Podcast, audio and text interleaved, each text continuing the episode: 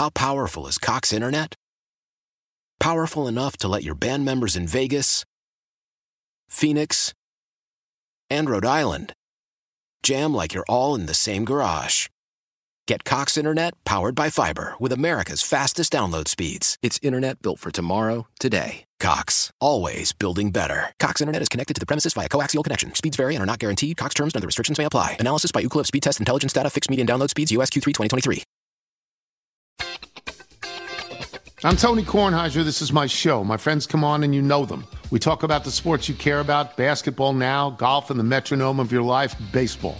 Whether it's opening day, the big tournament, or one of the majors, we have the best to preview it and break down just what happened.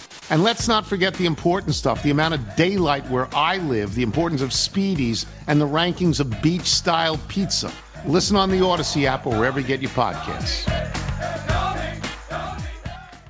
Going out for the second inning, I, I felt like in the first I felt pretty good. Um, I got the ball up, excuse me, to uh, uh, to Michael Young, but I, I, felt like I made a pretty good pitch to to Josh uh, that he hit for the double. Coming back out for the second, it was I mean I didn't know how long they were going to let me go, so I was just trying to do everything I can to get one out at a time.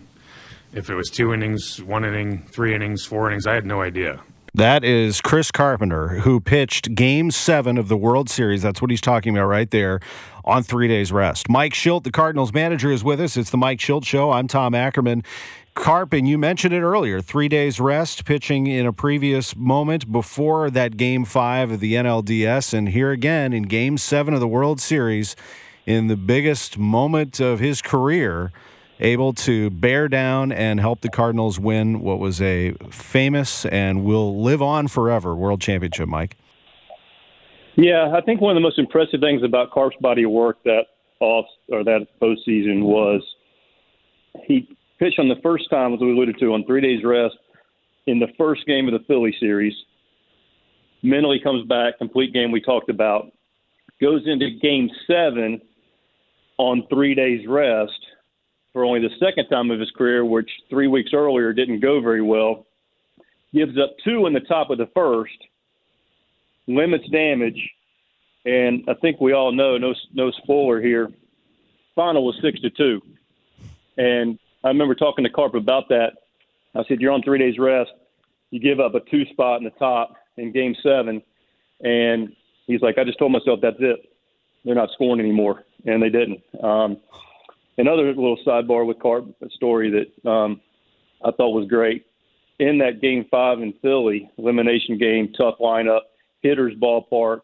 Um, he was they let him hit for himself, obviously, and he was going. He was in the hole and getting his stuff to hit. And I won't mention one of the coaches' names, but one of the coaches was rightfully, understandably, maybe a little fidgety and pacing a little bit and kind of going back and forth. And Carp turned to him and said, "Hey, dude, calm down. We got this. I got this. Just just relax. This thing's over. That is awesome. What was what was it about him? I, I, you know where did he get that from? You know he would have been a really he was going to be a great hockey player actually, uh, in yeah, and then decided to play ball. Yeah, that's one tough dude. Uh, you know we talk a lot um, about a lot of different things and a lot of respect for Carpin a lot, on a lot of levels.